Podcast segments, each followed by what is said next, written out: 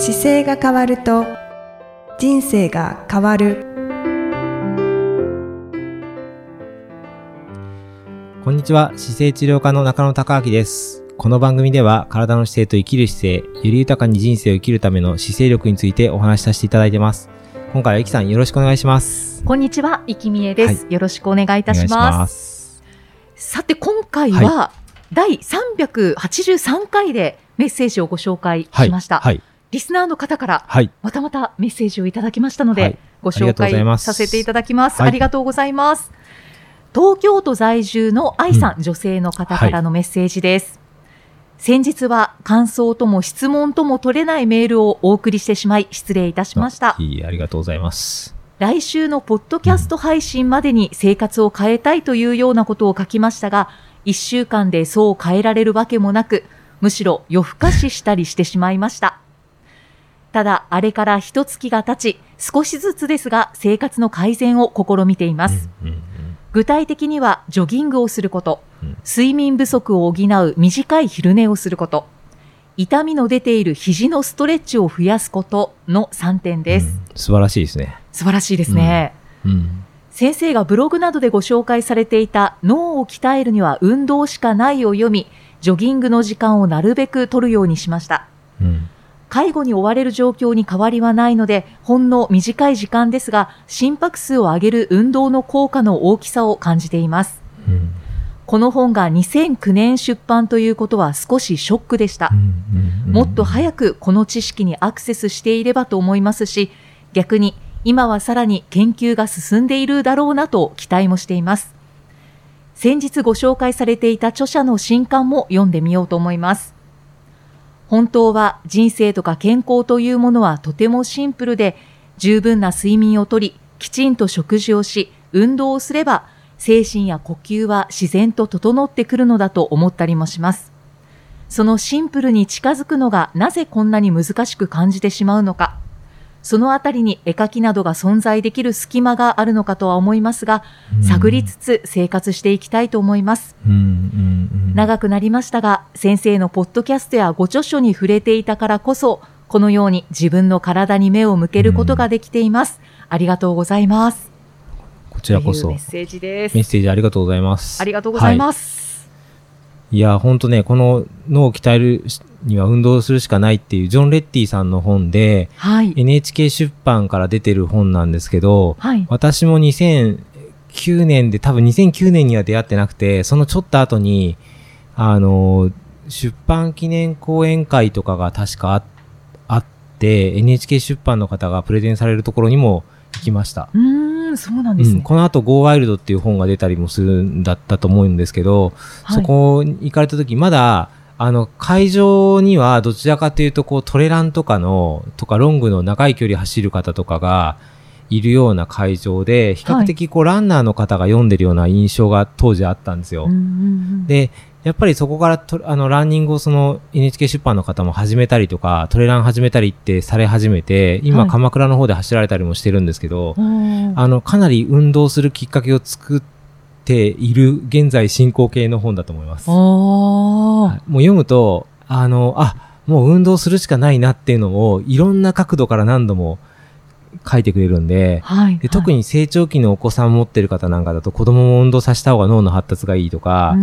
い、で、落ち着きがなくなってる子供が運動するといかに落ち着くかとか、脳ってやっぱり自分の体を動かすために体がを作っているので、あの、移動するっていうことが最も頭を使うんですよね。うん机の上で勉強することに一見感じるんですけど、やっぱりこう、走り回ったりすることで、脳の働きって間違いなく良くなっているので、うんでそれを、まあ、活字で読むと、あ、こういうことなんだって分かって実際運動すると、そのリターンを得られるので、はい、はい。僕もだから脳を鍛えるために運動していると思いながら普段運動することもたくさんあるので、そうなんですね。あの、面白いのがトレランとかでもそうなんですけど、外で、トレッドミルじゃなくて外で走ったりするときに、はい。普通に誰もが走っここからここまで一緒に行きますよってみんなで走った時に、誰も歩行者の方に当たったりせずに、うん一緒に目的地に通常は来るじゃないですか。はい。あれって、下にこう小さな石とか、なんか段差があったりとか、階段登ったりっていろんなロケーションがあるんですけど、やっぱり自分の体を脳が運ばなきゃいけないからっていうのとついていくこととか、速度調整したりとか、もうあらゆることを使いながら一緒にみんなと集団とついていったりするんで、僕トレランもそうだけど山歩いたりするときにいつもこう脳がいかにいろんな仕事をしてくれてるかっていうのを感じながらするようにしていて、はい、そうなんですね。その視点は、うん、持ってないですね。長い距離の、例えば100マイルとかの長いレースなんかも、自分の体で何とかしたっていうよりは自分の脳を信じてるところがかなりあって、で、視界で見ていたことを自動的に処理して目的地に運んでってくれてるんで、なんか、そうなんですね。だから自分のなんだろう、脳、脳っていうか自分の頭の中を信じながら運動を普段してるところもあるから、なんか乗り物としてなんか運転手さんがここにいる感じなのか、なんかその時に最も多分能力を発揮するのが、あの、力んでる時よりは笑顔な時なんですよ。だから力抜いてリラックスして、いかに楽しそうにこう運動できるかとかっていうのも大事なんで、はい、だからあの今運動を初めてこう本読んだりしてし始めた方なんかは、結構力抜いて姿勢良くして、あと笑顔である程度いるっていうのが結構いいいいのかなと思います。大体力が入っちゃうと、あの動作するときに動けないので、はいはい、力抜いて他の動きに変えなきゃいけないじゃないですか。だからリラックスした状態で力抜けてるとすぐ反射的に次の動作になるので、なのでそういうのも脳の脳の機能だなと思いながら、はいそうですね。なんか、この本には本当にいろんな運動するきっかけを僕も患者さんに拝見してて、運動しなきゃいけませんよって言ってお伝えするときにちょっとご紹介する一冊でもありますね。まあ、すっごい分厚いから簡単には読めないんですけど、はい、簡単に読めないですけど、まあ、あの、要約ってホームページとかであったりもしますし、とりあえず読みたいとこだけパッて読んでも、あ、運動しなきゃいけないっていう感じになるので、もういろんな角度から紹介してくれてる。そうです、そうです。学校の事例が結構多かったですよね。小学校で、あの、運動する学校と運動しない学校が、あまあ、強制的に学校始まる前に、運動する時間を設けた学校が、いかに成績が上がっていったかっていう、うそういうのを実例で挙げられてたりとかするので、それは驚きですね。そう、なので明らかに運動している学校の方が成績がいいし、落ち着きがあって、みんなが集中して授業を聞いてるっていうのがもう、あからさまに出てくるんですよ。いろんなパターンで。で、その運動も、じゃあ運動って何って言ったら心拍数をこう上げて走ることに関してすごく載っていて、あの、運動したことない人が走ると、ちょっとの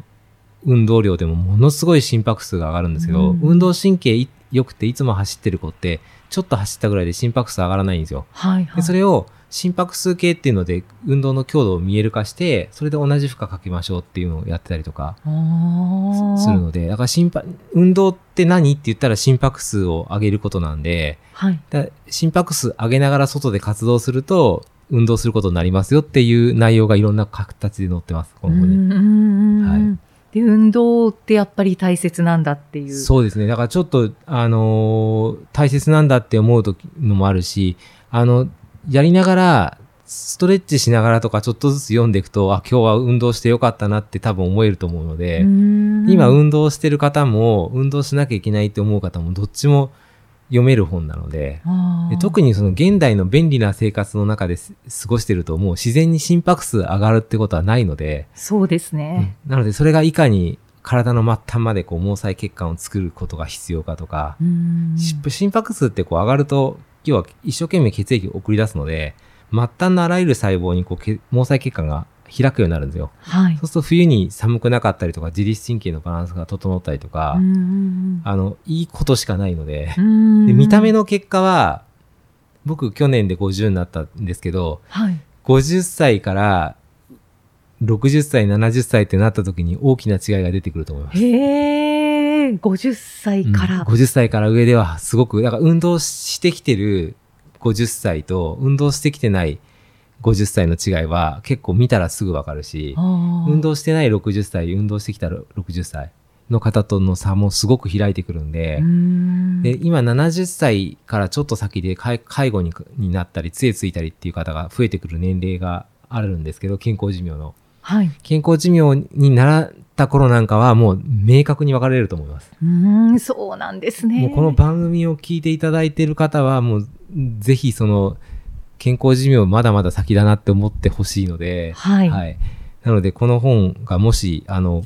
読んでる、僕のブログには紹介したことは多々あるので、はい。まだ読んでない方とかがあれば、もしちらっと見ていただいて、うんあの、かなり面白いと思います。でよりなんか運動したいなと思ったり、あの、運動すること自体がなぜいいのかがすごく説明を丁寧にしてくれてるので、運運動した方がいいよって思わず周りの人に言いたくなるとも思いますね。はい。運動したくなってくる。なってくると思いますね。なってくるし、やっぱりさした方がいい、いいことを伝えたくもなるし、うん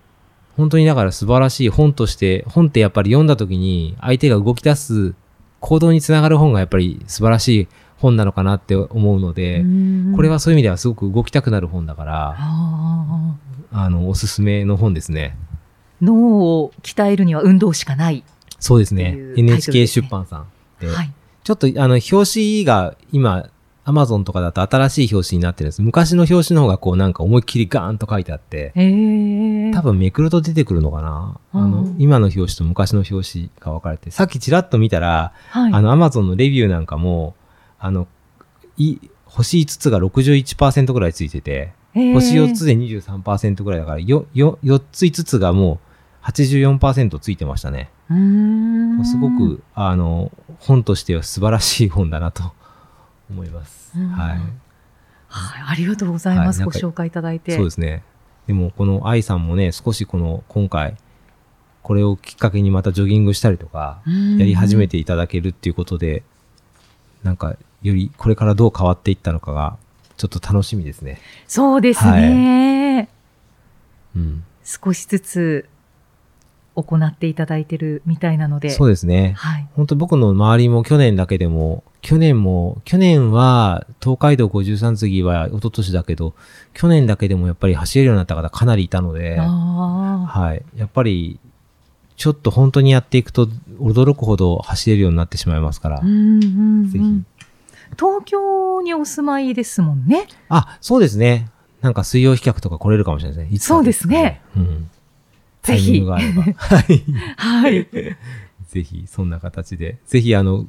運動今年も、2024年度もね、はい。多くの方がちょっと運動しなきゃいけないんだなと思って姿勢を正しながら、姿勢姿勢を、あの、運動するときのポイントは、姿勢をやっぱり意識するっていうことがすごく大事で、うん意識するときは、あの、上にこう引き上げるようなイメージだけで全全然大丈夫なので、い。つはいも背伸びの意識、背伸びか背伸びの意識だけ持ってると自然に姿勢は良くなるので、はい。それをちょっと意識しながら、こう、運動っていう種目やっていくと、骨格が一番いい形で簡単に戻せるので、ぜひそれだけは、あの、この姿勢治療科のポッドキャストを聞いてる方は意識していただいて、そうですね。はいそこ重要です、ね。それで運動するとより効率よく動いてくるんで、はいで、運動の時にリラックスして動かしてると自分の体って動きにくいところとか、なんかここ気になるなっていうところが見えてくるんですよ。うんでそれを観察することがやっぱりすごく大事なんで、うん水曜日に走ってる僕水曜飛脚なんかはリセットを習慣にしましょうって言って